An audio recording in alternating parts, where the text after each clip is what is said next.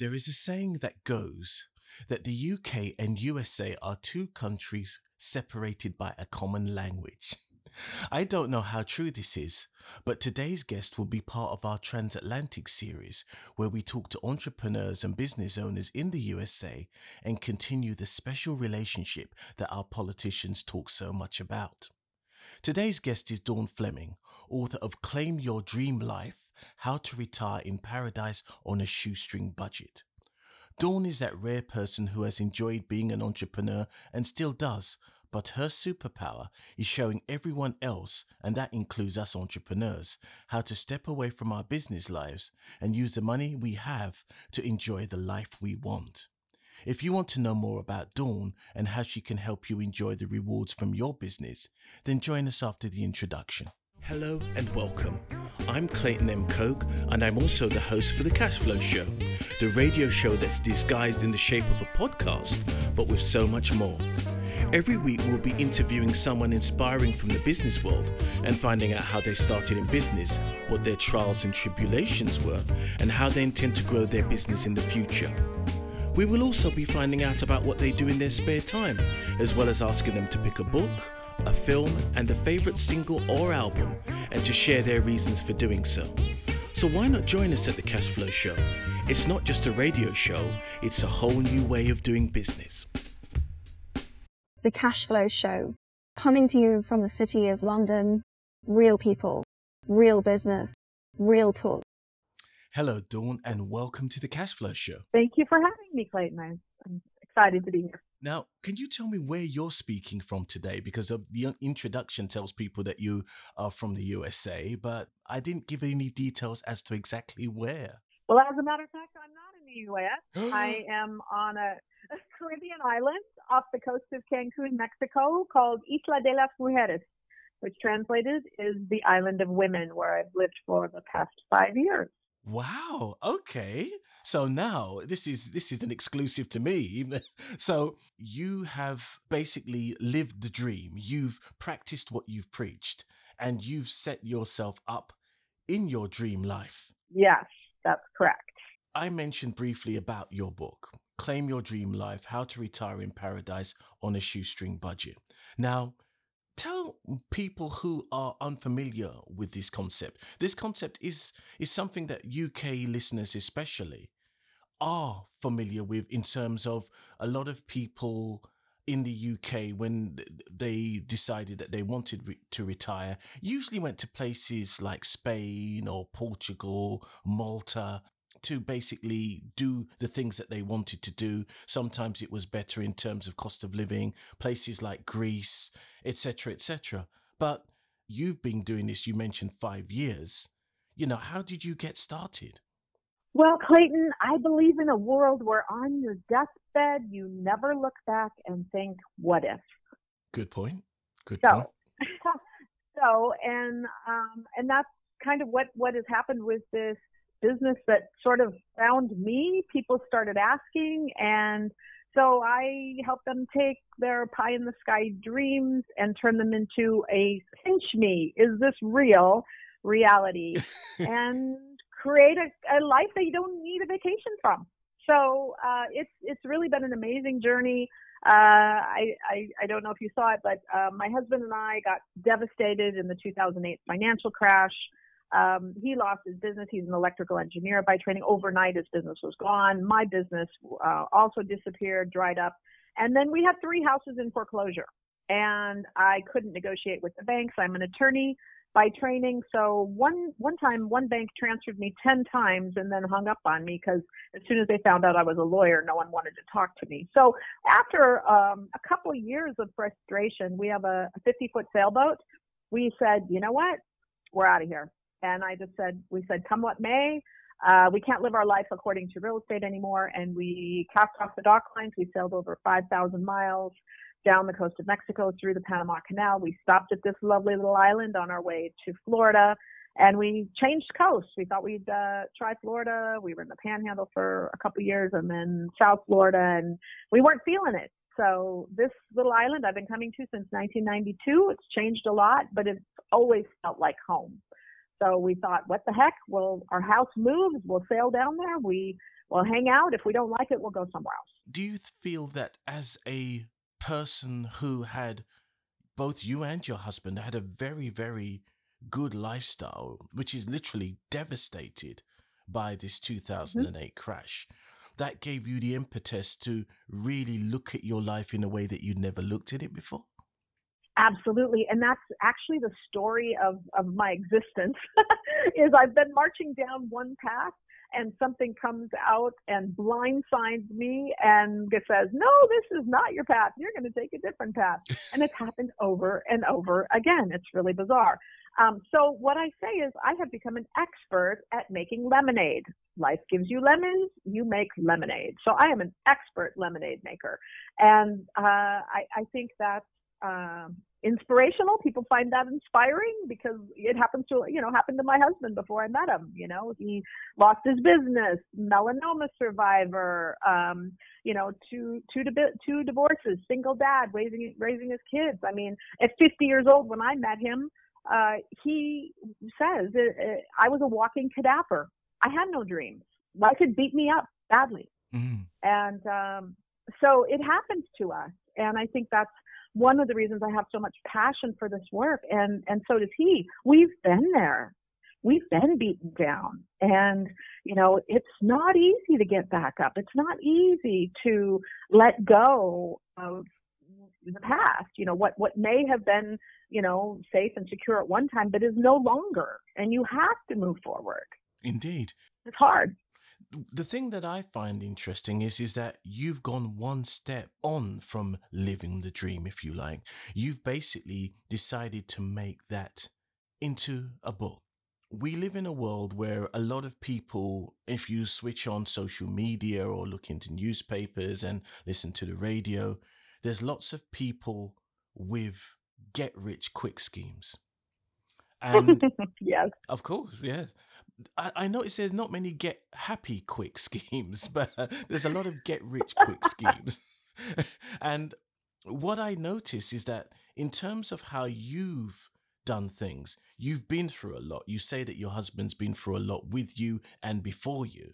But the fact is, you've mm-hmm. both come to the same conclusion how important it is to have a life to look forward to. And as would would you agree that most people are just barely existing? Absolutely.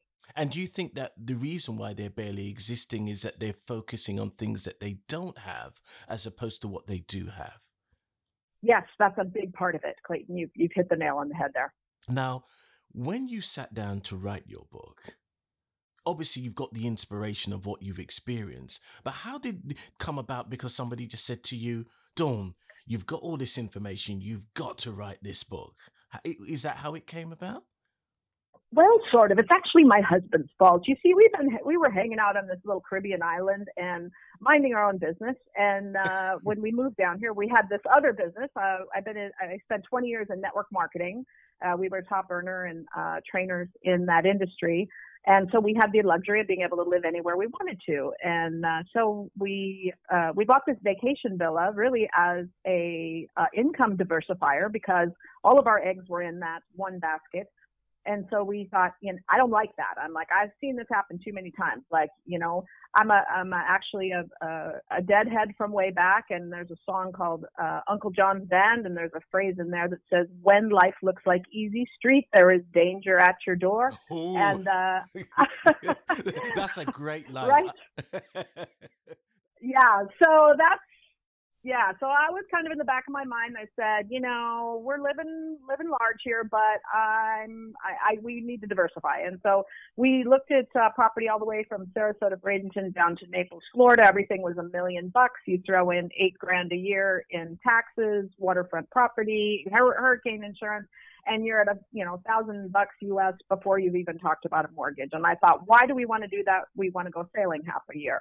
So I said, I'm not doing that we we got burned once, and I said, if I'm going to buy something, I am going to buy something that puts money in my pocket. And you had asked me in the questionnaire what my my favorite book is. And by uh, uh, hands down, it's Rich Dad Poor Dad. Absolutely changed my life. It's why I left the legal profession when right. I realized the cash flow quadrant. Like I was so mad. I remember I was like, you know, 35 years old sitting at a network marketing conference and he was a keynote speaker speaker and I was mad. I was like, why didn't anyone ever tell me about this? How in the heck did I end up on this side of the quadrant? I want to be on the other side. So that was a profound moment that really changed my uh, perspective completely. But what happened when I talked about Tom, it being Tom's fault. So he's never met a stranger. And so we would we live near uh, walking distance to one of the ten best beaches in the world, uh, Playa Norte. It's lovely, and so you'll just strike up a conversation with anyone. You know, you're in the water, you're having a beer. I'm just relaxing. I'm like, I, you know, I talk to people all day long. I, you know, I, but he will strike up a conversation. Where are you from? Oh, yes, right. And so what do they do? They go, well, where are you from? And we, he goes, well, we live here. And they go, what? You live here? How did that happen? And pretty soon they're asking all of these questions. And this was happening over and over and over and over. And of course, I knew I wanted to. Oh, and then uh, fast forward a year, we lost our network marketing business. Our multiple six figure income business went away overnight. Thank goodness, every dime we made for two years in this property we put back into it, and it was uh, to the point where it supported us. But again, it was one of those things out of left field. Like, like I said, when life looks like e- uh, easy street, you know, you better get ready. so we did, or we'd have been in real trouble. Mm. I mean, Tom was collecting so- Social Security, but still, that was not going to be enough to support us. So I said, okay, well, I always knew I was going to do my own thing anyways. Um, network marketing was really my training ground, speaking, coaching, teaching, training, that sort of thing. So I said, I always, and so I set on the journey, what am I going to do? And I ended up um, meeting so many uh, foreigners here, uh, Canadians, U.S., uh, you know, Europeans, who were also living the dream. Well, not everybody jumps on a sailboat and sails 5,000 miles to uh, move overseas. So I was curious. I said, okay, I want to hear their story. So I started the Overseas Life Redesign podcast. Really, uh, to learn more about the process and what do people do and what would they have done differently and all of that.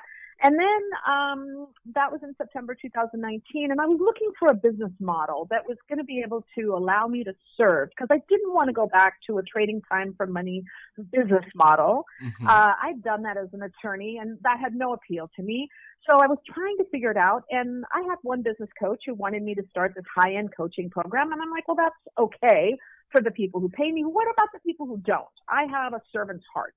And so I found a, a gal who was teaching free workshops. And then, you know, people would self select and some people would choose to go on, but I would serve the people who came into the free program. Well, I gave away the store, of course, for, uh, I did it, started in July of 2020, every other month for uh, seven workshops I did.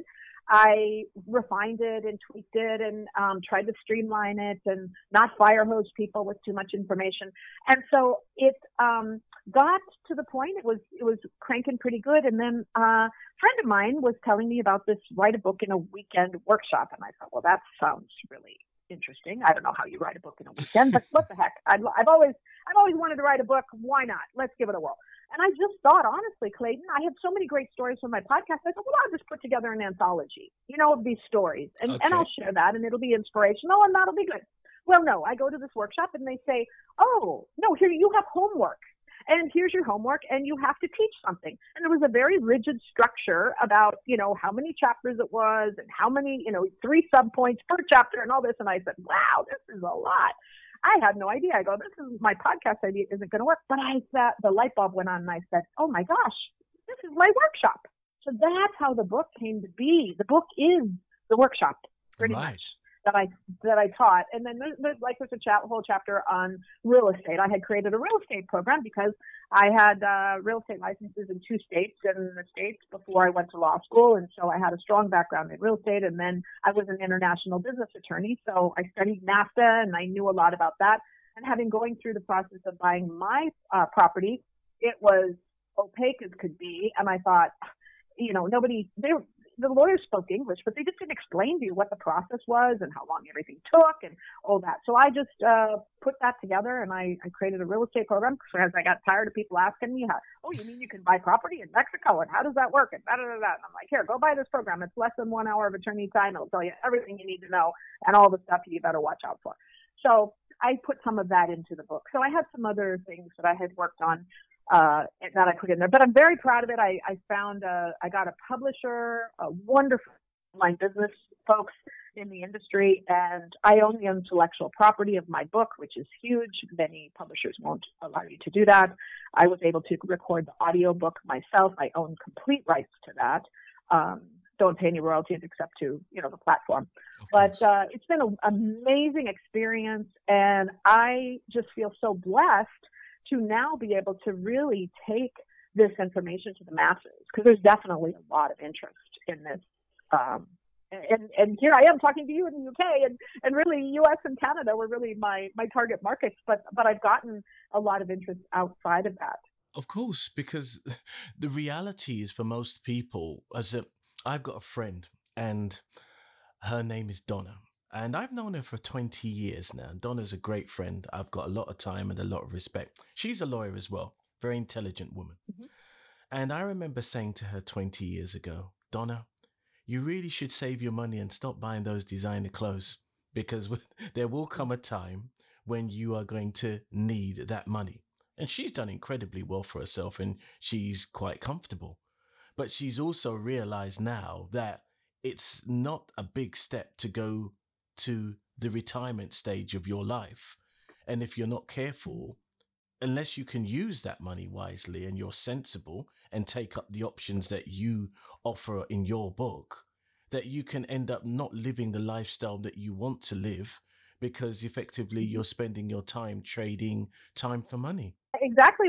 That's exactly why I quit practicing law because I my future that I saw was dying at my desk as an attorney because they can't afford to stop because they have this they built this machine this overhead and this lifestyle that needs to be fed correct correct and i i didn't want to do that well, I didn't I, want to do that. I empathize with that because that was my original career. My original career was in law as well. And some of it uh, comes into the work that I do now, but not much of it. But is that I've seen how you can end up in that kind of situation where you are chasing, constantly chasing the dollar, chasing the pound, mm-hmm. chasing mm-hmm. the euro, whatever it is, and mm-hmm. you're just a billing machine. And yes. when you get to the end of it, you've got no relationships, you've got no friends because you never made any time for them. And the fact is, right.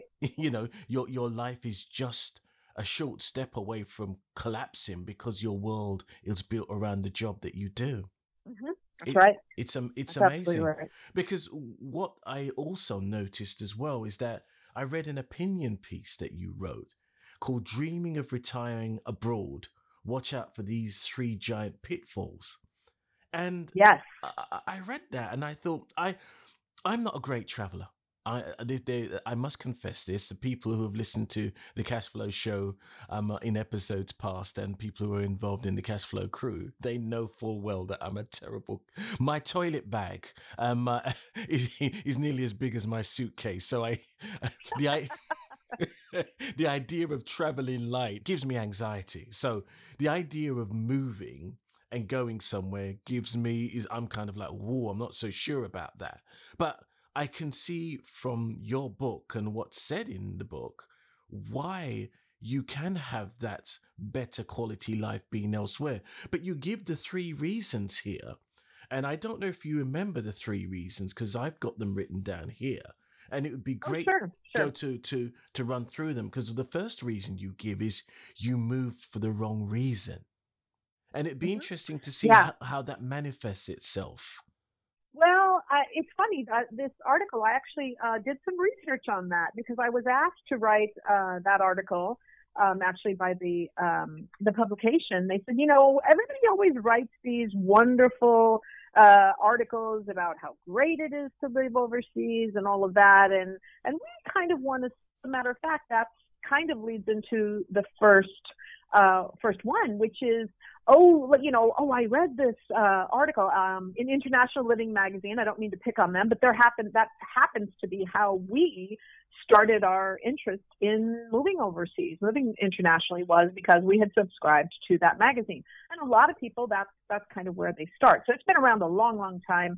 Uh, but they're always it's always you know roses and unicorns and rainbows and such right? They don't they don't really get into like uh, these are these are the bad things. Um, maybe a couple couple times people will uh, say, oh well, you know this didn't work out or what have you. But you know for the most part, it, it's sort of paints an unrealistic uh, picture. And so I, I thought that was, was really good that they wanted to focus on that. So if somebody gets this magazine, for example, and they start uh, reading about how wonderful it is, and they think, oh, my life sucks, and all I need to do is just move overseas, look at how wonderful these people's lives are, and everything will be just, you know, like I said, sunshine and unicorns and rainbows. And it just doesn't work out that way, right? you keep and I put in the it's in the in the book and the article wherever you go, there you are. So if you're not happy where you're at, there's a good chance you're not going to be happy where you're going. Very true, very true, and that those are wise words because one of the things that you also said was number two was you had unrealistic expectations. Feeds right into it, doesn't it? Yes, it does because I think this is what happens when people, you know, it's actually two and three because number three is you didn't mm-hmm. integrate into a community. And this is what I find fascinating. A lot of people from the UK go abroad and they'll go to mm-hmm. Spain or Portugal and are looking for the nearest bar and fish and chips.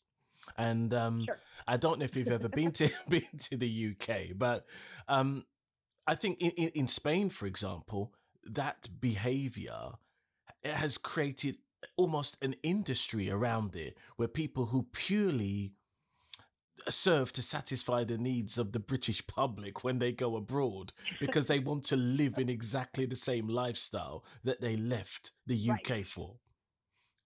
Right, right, absolutely. Well, then you know Gibraltar's not that far; they could just move, move mosey on over there. But uh, anyway, yeah. Uh, I know what you're saying, and and I did. I actually went to. Uh, I did a summer program in Cambridge, England, uh, during cool. law school. That was fabulous. I got to learn international human rights from Peter Duffy, of all people. Okay, Amazing. excellent. Um, yeah, and then I was actually there. I actually uh, went to the very first American football game in Wembley Stadium in 1983. My Minnesota Vikings and the St. Louis Cardinals with my first husband. We did our uh, backpack around Europe uh, honeymoon uh, Euro passes and the whole bit. So wow, I love the UK. In fact, the Vikings are coming back in October, so I'm really like thinking I got to get back to uh, the UK. My my uh, husband Tom is actually uh, of British descent. He's first generation born in the US, uh, actually, and he's never really except through except for Wembley. Excuse me, except for um, Heathrow, he's never been there. So I'm thinking, I'm thinking I need to come see you, Clayton. I'll uh, come do. for a visit. It, it, it would be great because I, I think the fact that you have that link with the UK is always fantastic because it's always it's always good to have that relationship and doing these podcasts it's always been interesting for me to basically be in a position to talk to people say oh i've been to the uk or i've had that link. And it it really does show that the, the, the distance in maybe very much physically across that pond or across the water but it's uh, you know there's a lot of people that we've been there you know that we've been to the um to the us and you've been to the uk and just never at the same time. So so this could be a good opportunity to change that. You know, the world is so small anymore. It really, really is. Yes. In so many, on so many levels. Most definitely, most definitely. Because some of the destinations that I saw on your website that were mentioned where people had spoken quite favorably of were Panama, Colombia, mm-hmm. Bali, Costa Rica. You know, these these are pretty much nice places and they they are obviously nice places for for people to visit. What do you think is the impact on people living the lifestyle the what I what you refer to as location agnostic which sounds a bit painful but I'm sure it isn't. Um you know what what what's what's the impact on the people that are actually there the people who are sort of who are the, for want of a better expression, the indigenous people, the people that have always lived there. What's the impact on them? Because obviously, people are now starting to move around to places that they've never been before. Is there sometimes places where there's sometimes a, bit of negativity, or is it does it work out depend on how you treat people?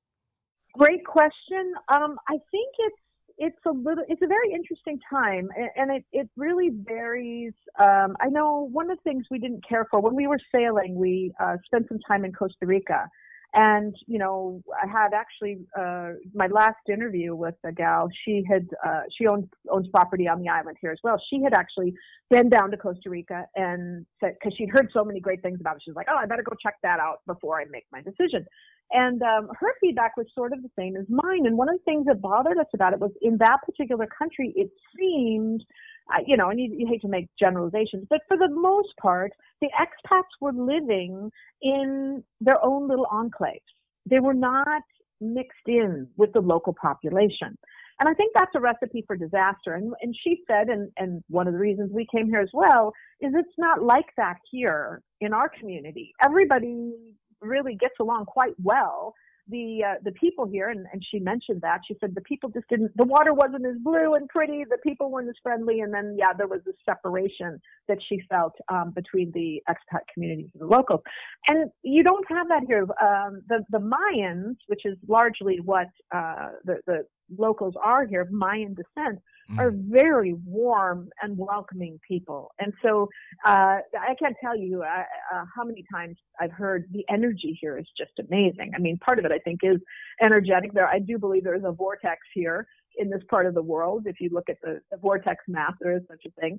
Um, but also, it is uh, for sure the culture, the people. They are are very warm and welcoming and helpful people. Now, are there there are a few bad apples, of course, you know, and who knows? They probably aren't even from this area, uh, you know. So you, it's not um, not all wonderful, but I think it's it's going to be really interesting going forward. So my undergraduate degree uh, at the University of Minnesota was in anthropology. Oh, and so I've always been been fascinated with the study of peoples and cultures and why people do things a certain way and this one does them a different way and how do they they deal with things. And so I think uh, from a, a anthropological cultural standpoint, it's going to be very interesting to see how this all plays out because uh, up until Ukraine, we've seen really this very anti-immigrant uh, sentiment, right? All over the globe. Yes. Not, you know, the United States, Europe, and just like this,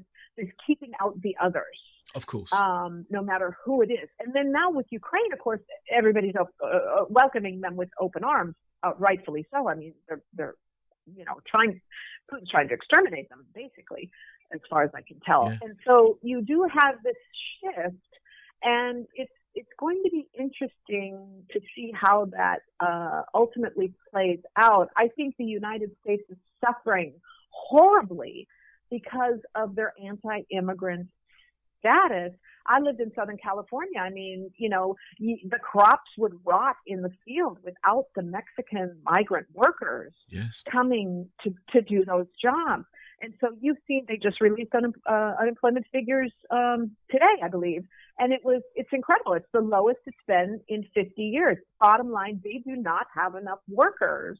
And if you look at the demographics of the population aging, this is going to be a real problem. We need, you know, America was built on on immigrants, right? Is, and so I think it's a it's a huge mistake mm. that that's being made. It has, and, and probably think, not just in the United States. I oh, think other countries, uh, you know, Germany, I think is very similar.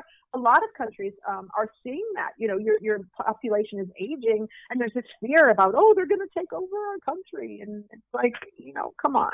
I think the problem is is that we have that here in the UK, and we're suffering from that because the difficulty that we now have is is that a lot of people um, came and went quite freely and as you said, we still have the aging population, and obviously you mm-hmm. need people with energy and different experiences. And you know, if you come to the UK, you can find somebody somewhere who speaks your language. You know, I think it's in London sure. alone there are something like 183 different languages, something ridiculous like that. You know, it's mm-hmm. an incredibly cosmopolitan place, and the fact is, is that there seems to be, as you said, a very protectionist movement of saying that you know we don't want strangers and we don't want different people and the difficulty is is that society and humanity suffers from yes. the absence of different people and i think you know it, it's like where you go when you travel to the places that you travel to if you have a respectful mindset people will be respectful to you. And I think people make that Absolutely. mistake. You sure. know, you, being sure. respectful is incredibly important. And the, the reality of the situation is, I think it's a mistake that people often make when you go to a place to integrate with the local people or go to where the local people go so that they, they can get used to you and you can get used to Mhm. them. and I talk about that in uh, Claim Your Dream Life. Uh, I talk about there will be culture shock when you move overseas. Count on it, right? But it's the tolerance that breeds the trust, and for sure the world needs more of it. And in particular, I talk about the dangerous myth of American exceptionalism. Mm. And I, I, talk, I cite the statistics. In 1990, only 4% of Americans even held a passport. Wow. By 97, it was 15%. By 2007, it was 27%. And then there was a big jump after 9 11. By 2018, it was 42%. But that's so far behind. It's 66 for Cana- Canadians and 76% of UK citizens Oh, have passports. Yeah. That that's huge. That means if if you live in a bubble, how in the heck can you uh, know how you're viewed, how other cultures view you, right? If you never leave it, all you see is is what's on TV. Is it real? Yes, Mhm. most definitely. So, when in your book, you talk a lot about obviously people making that decision to go. What Mhm. I couldn't work out, what happens if your partner wants to go and you don't want to go? I'm asking for a friend. well, that's a great question, and I actually addressed that early on. I think that's in uh, chapter one or two. I can't remember, but I talk about something that uh, I learned as a new young lawyer from this uh, older lawyer I went to work for. It was one actually one of my professors in law school, and it was something he called fundamental interest. And it's actually uh, he he said it came from Kissinger. That's how he was able to broker the Middle East peace treaty Okay. was understanding what the parties' fundamental interests were and how in because I was a contracts attorney, this was obviously related to contract negotiation. Like you have to have compatible fundamental interests or the deal won't work. Correct. So the example I use is my husband Tom is an avid sailor, grew up in Newport Beach, California, was living on his sailboat when I was uh, met him racing um, and taking his boat out, you know, three, four, five times a week. And so our two first dates, which I really didn't know they were dates, I thought we were just going sailing, but he apparently, which is not good because I like told him dating stories from hell that I would never tell um, in, on a real date. But anyway, we were friends first. It's a good thing. It was all right. But he took me sailing to find out if I got seasick. And if I got seasick, guess what? He was going to kick me to the curb. Done. Game over. he sounds like because- he sounds like a man after my own heart. He does his research Right? first. I mean, yeah, sailing is a fundamental interest. And so, for, lucky for me, I grew up in Minnesota. I grew up on the water. Um, no, not much sailing, but um, I I'm actually saltier than he is. He'll get seasick before I will. Um, but that's usually because he's down below trying to fix something in the engine room, and there's no air. And the, anyway, but uh, but no, and I talk about that, and, and I also talk about whether you can compromise. There's a, a couple that come down here. There's snowbirds from Minnesota, as a matter of fact, and um, Pat uh, hates the snow. His wife actually doesn't care for the tropics. Rita gets overheated, but she knows how miserable Pat is in the wintertime. And so she's willing to sacrifice a little bit of her comfort to come down to the tropics for three months so that Pat can get out of the snow. So they make it work. So the question is, and in my case also, I spent 28 years in the snow in a very cold climate in Minnesota, then lived in Southern California for 20 years. So when I met Tom, I laid down my chip and I said, listen, let me tell you something. I don't want snow. I'm not going to snow. The closest I want to get to snow is see those mountains in the distance with snow on the peaks. That's it. That's as close as I'm getting. and he was a black diamond skier. And he said, uh, like I said, he was, uh, 50, I was 40 when I met him. He was 50. So his knees, uh, one knee was getting pretty bad. And he said, you know, I can, I can do without the skiing. And so he took golfing up golf and tennis, which is um, what I was doing, and and we've made it work. So he, but I told him, I'm like, don't ask me to go up to the lodge and sit and wait for you. I'm not doing it. I don't want to touch it. I don't want to see it. I don't want no. I don't want nothing to do with snow. And and so I laid that down. So being clear in the get go of what are your fundamental interests that are non-negotiable, and making sure that they're compatible. So if one person is dead set against it, I mean, actually, that's how we ended up buying our sailboat. The guy who bought it, uh, his his girlfriend didn't like sailing, and he it was too big for one person. He needed to go. You know, it's perfect for a couple uh, to handle it, but it's pretty hard for one person. It's a, it's a great big boat, and so he sold the boat, and and uh, I I thought, okay, well that's that's cool. Let's choose a girlfriend. Um, in fact, uh, that that boat has had been on um, the flyer. Uh, we saw it at a boat show five years before we bought it, and the flyer hung on our refrigerator like a, a dream board piece. Oh wow! When we lost our our boat, yeah, pretty interesting story. My, um, we lost Tom's boat in an electrical fire um, back in 2003, and we were both busy with our businesses, so we knew we wanted to get another boat but we're not really in the market. And then in 2006, she started calling me, and this gentleman who bought it, I, I remember talking to him about it. and He said, uh, Yeah, my girlfriend doesn't like to sail, so I'm going to sell his boat. And there was a part of me, I almost jumped in and said, Well, you should find a new girlfriend. But then he wouldn't have sold the boat. So instead, I said, You know, a good woman's hard to find. Yeah, you probably need to sell that boat. So, um, well, it must have it must have been um, some sort of deep love that he sold his boat in order to keep his romance alive, and I hope it worked. Yes, yes. We ended up getting a smaller one that he could take out by himself, so um, didn't didn't need to have crew. Oh well, uh, so take it out. So hey, it worked out. It good, worked good, good, good, good. Excellent.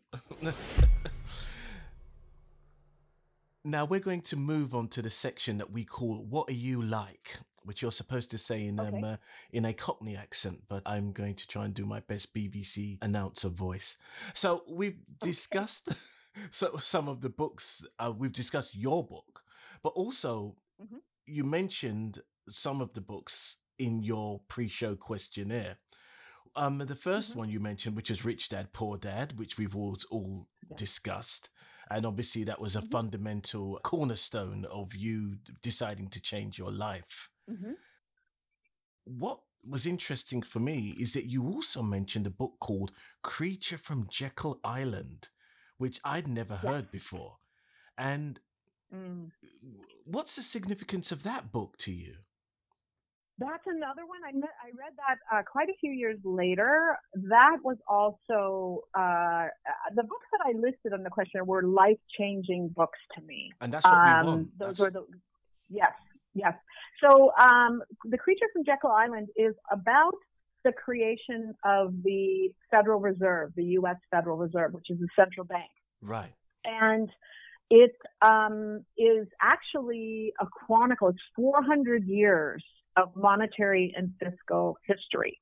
It goes back to the Weimar Republic with, you know, needing uh, wheelbarrows full of money to buy a loaf of bread, the Mhm. debasement of currency, um, the the old um, moneyed interests, the Warburgs, the Rothschilds, um, you know, the Morgans, and really, uh, it's it's he uh, G. Edward Griffin was actually a reporter, so it is probably one of the best uh, documented books. I would say about a quarter of the book is is citations to the research that he did on this. Um, but it was really profound, and it's really changed my view. Uh, I, I, it's, it, it would be comical if it wasn't so sad. There's a huge fight in the United States right now between red versus blue and conservative versus liberal and yada yada yada. Meanwhile, Rome burns because the central bank is creating currency like not money. Money is a store of value. Currency, which debases every single dollar or pound if your your government's doing it, whatever it is, because Yes, they're all sir. doing a lot. Yeah, we're all doing it. It's that's why. But it really goes through the cycles, and it also talks about the moneyed interests being basically apolitical and um, non-nationalistic. They are they they worship money. And they have money. They they fund the wars, the industrial uh, military complex.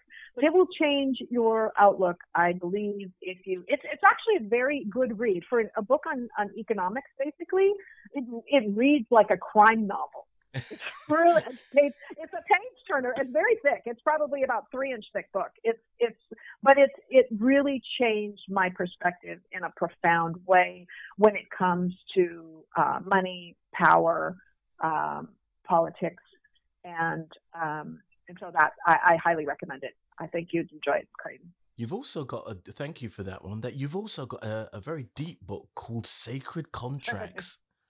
yes. Are you familiar with Caroline Myss? I always try and research these before I come onto the show. And what I managed to dig up was it this is a synthesis of psychology, healing guidance, and spiritual insight. Yes, yes, a- absolutely. And that one I read, oh golly, it's been probably, I think that one was pre Tom. So uh, I met him in 2000. So I think it was like the late uh, 1990s or mm-hmm. so I read that.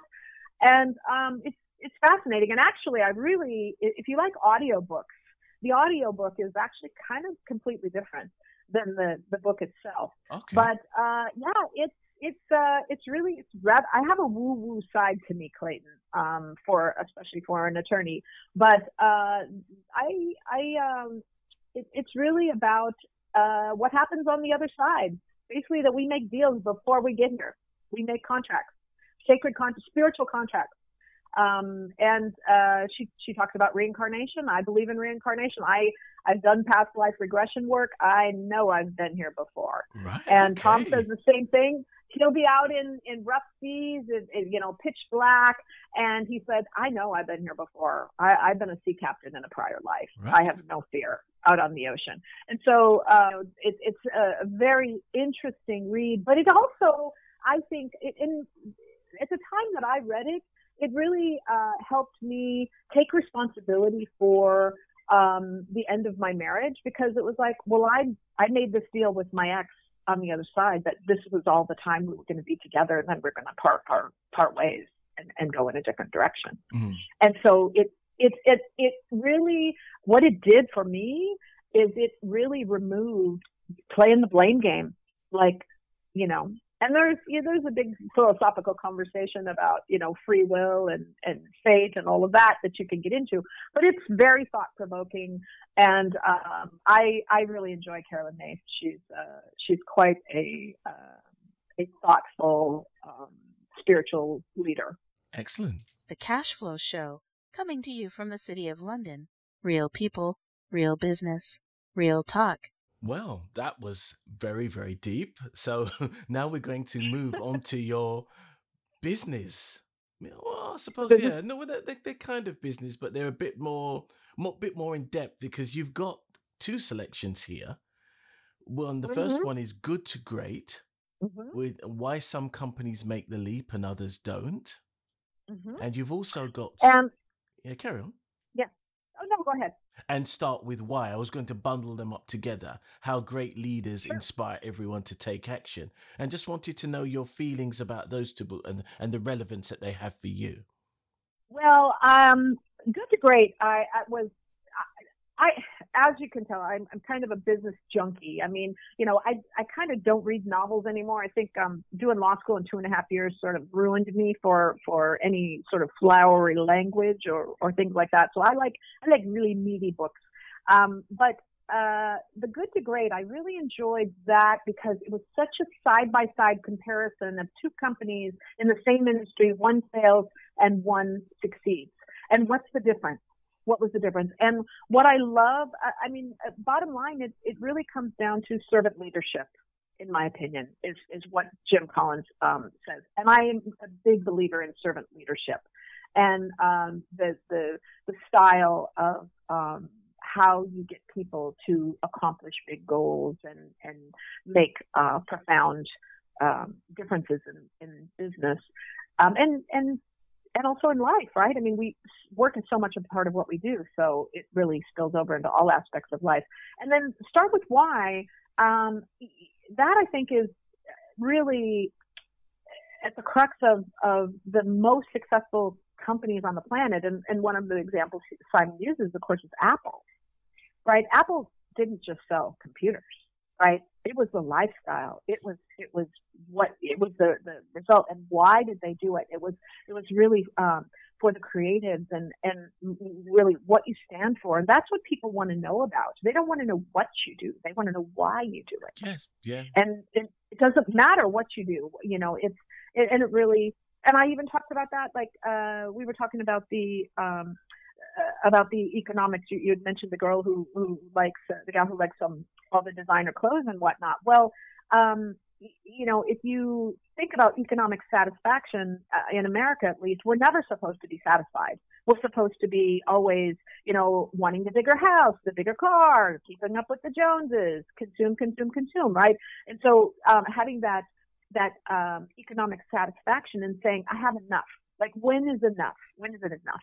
Exactly. Um, and then I teach you focus on cash flow, monthly cash flow, not how big is your pile of money and will it last until I die. That's not to me. That's a silly exercise. How? What is your lifestyle? How much do you need to make each month to support the lifestyle that you want? And then you you you want a better lifestyle. Well, you add more cash flow, right? and so it's multiple. It's you know it seems pretty straightforward, but that's not what the financial planners teach you.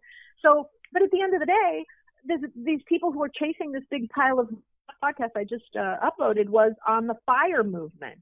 If you're familiar with that, it, it, was very popular in the United States. Books were written on it, but it was um, financial independence, retire early, and it was this extreme frugality and this extreme savings, and you're supposed to collect this great big pile of money, this bank account that somehow was supposed to last you for another 50 or 60 years.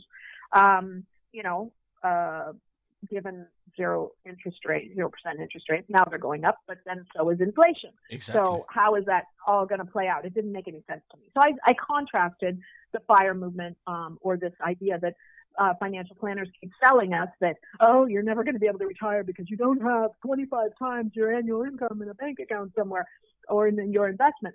And and so when I talk about economic satisfaction, it's like what is your why? Yeah. And I right? think, yeah, but people are afraid to ask themselves those questions. They're afraid to confront what it is that they really want because that's what you're saying. When you're saying is why, what is your purpose? What's your raison d'etre? Yeah. You know, what what do mm-hmm. you what do you believe in? And what is it that really makes Yeah. you happy? Most people just want to be able to have the things that they want when they they don't necessarily want a massive pile of money.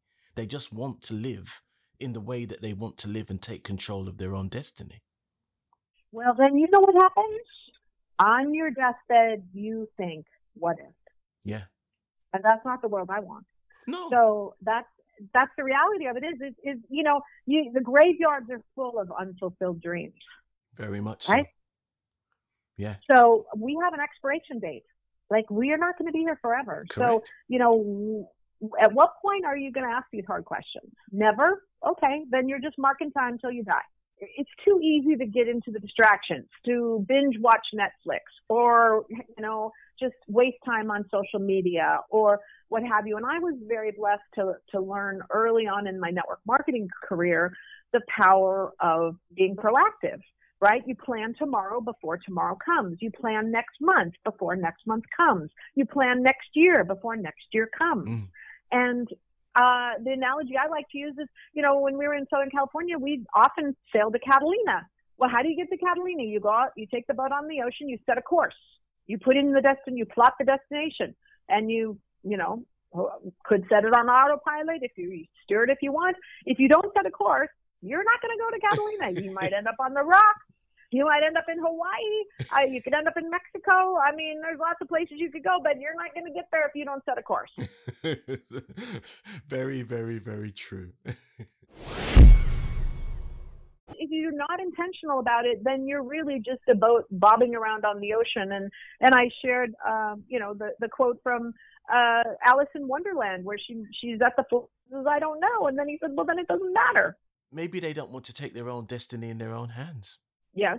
Well, and uh, we're conditioned to do that, though. At least in the U.S., um, workers that show up on time, punch a time clock, uh, obey orders, and uh, do what they're told.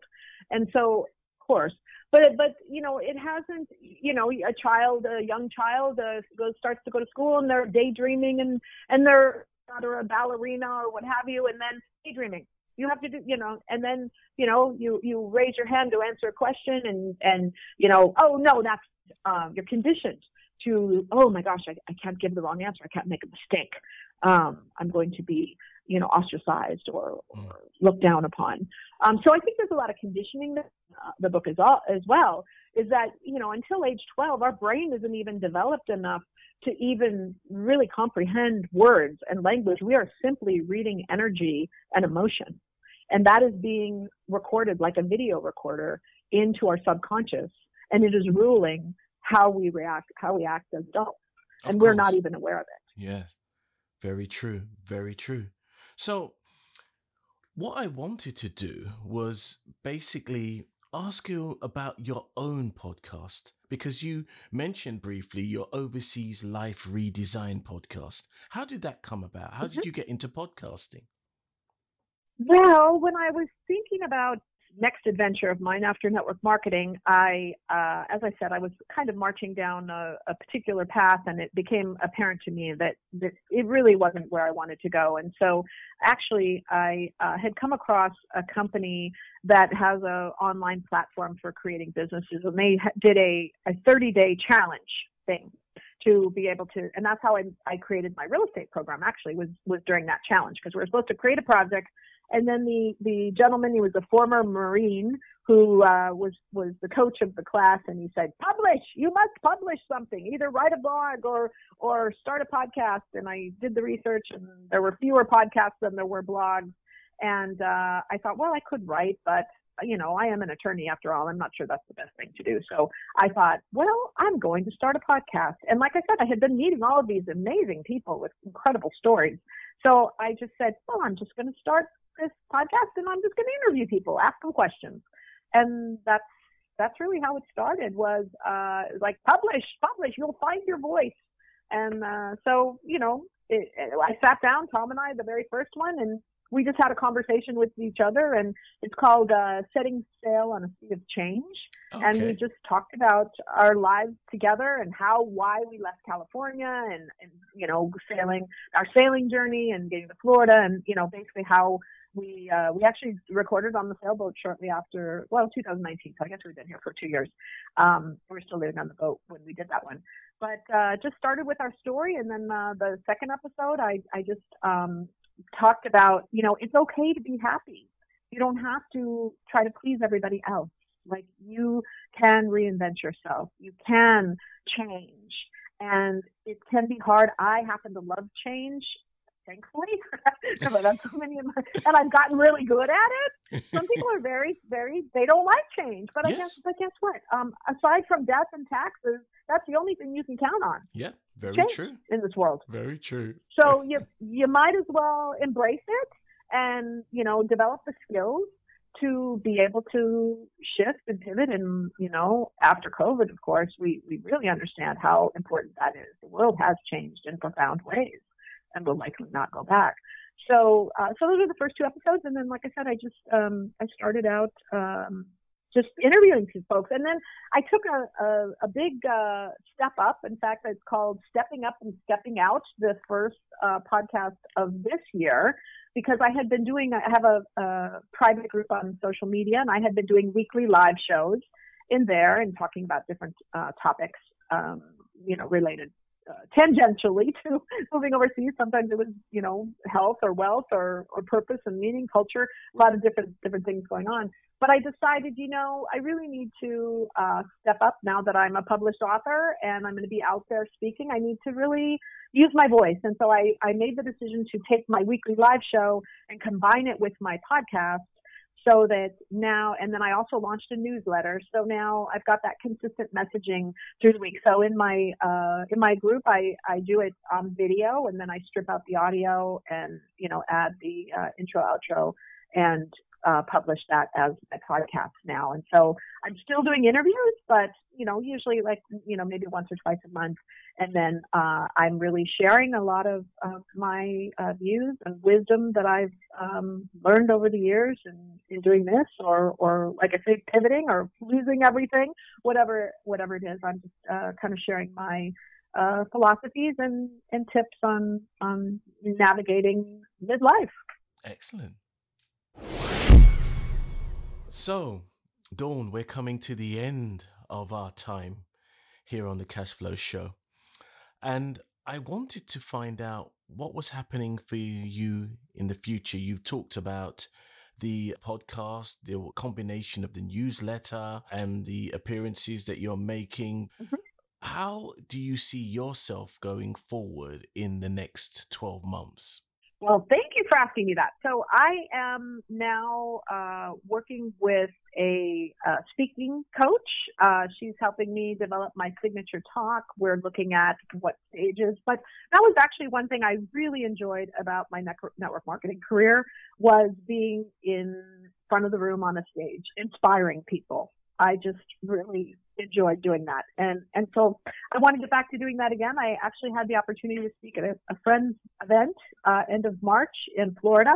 It's a small group. It was about 20 people, but uh, it's the first time I've been in front of a live audience in about four years, uh, obviously pre-COVID, uh, and then you know ways before that. So it was it was really fun. I really enjoyed it. Um, got you know wonderful feedback. Seeing you know I I, I like helping shape people's perspectives, you know, giving them a, a different uh, way of looking at things. Excellent. At, at developing that. Uh, and then also, I have, uh, I purchased the, the domain name uh, opats.com, and that stands for Overseas Pats as a, a, an alternative to expats. Okay, cool. That's excellent. That's a good. That's a good thing because I was going to ask you that question because I always am um, amused at the idea of expats who don't necessarily want to call themselves immigrants. I do find that quite amusing.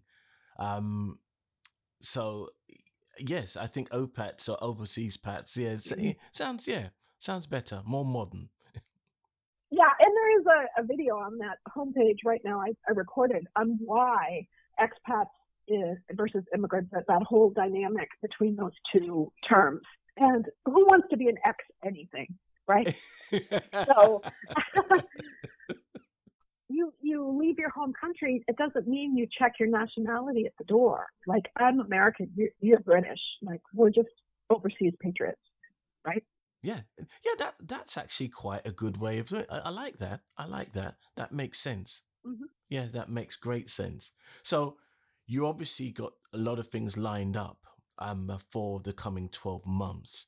So, where can people find you? Let's run through a list of where people can A, first get this book.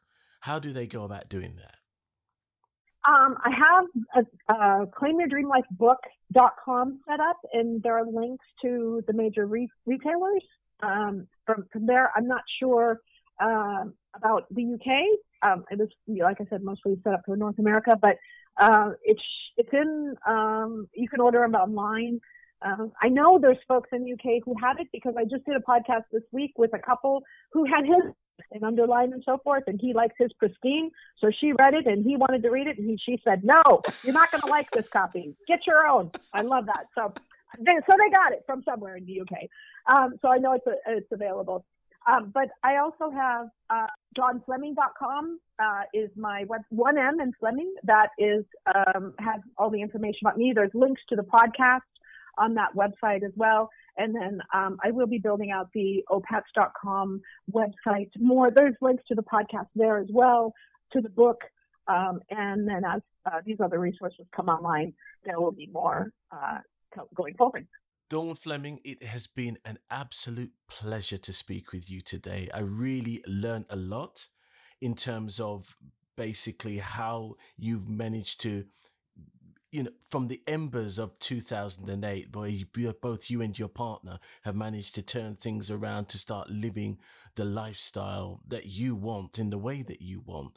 And it's opened my eyes, obviously, looking at the stuff that you've got online and speaking with you today. And I hope that other business people who are not always spending their time trading time for money will then look at and find themselves that there is maybe not a, a pot of gold at the end of the rainbow or maybe maybe not a unicorn but at least there's a bar in costa rica where they can go and have a drink and i might add i've gotten feedback from a lot of folks that have, have you know done reviews that really have no intention to move overseas but it certainly helps with any type of type of life planning as far as what you want in your future so you don't necessarily have to be wanting to move overseas to get a lot of value out of the book either. So thank you so much for having me today. I really appreciate it.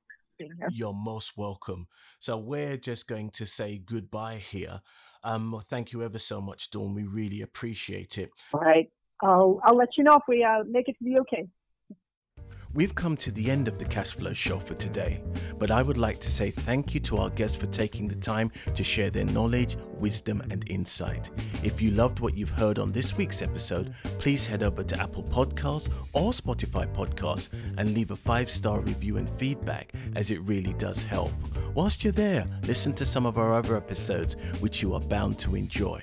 We want to make this the go to podcast for entrepreneurs wherever they are in the world, and spreading the word really is the best way to grow our show and our community to achieve greater things. Be sure to join us next time for Real People, Real Business, Real Talk.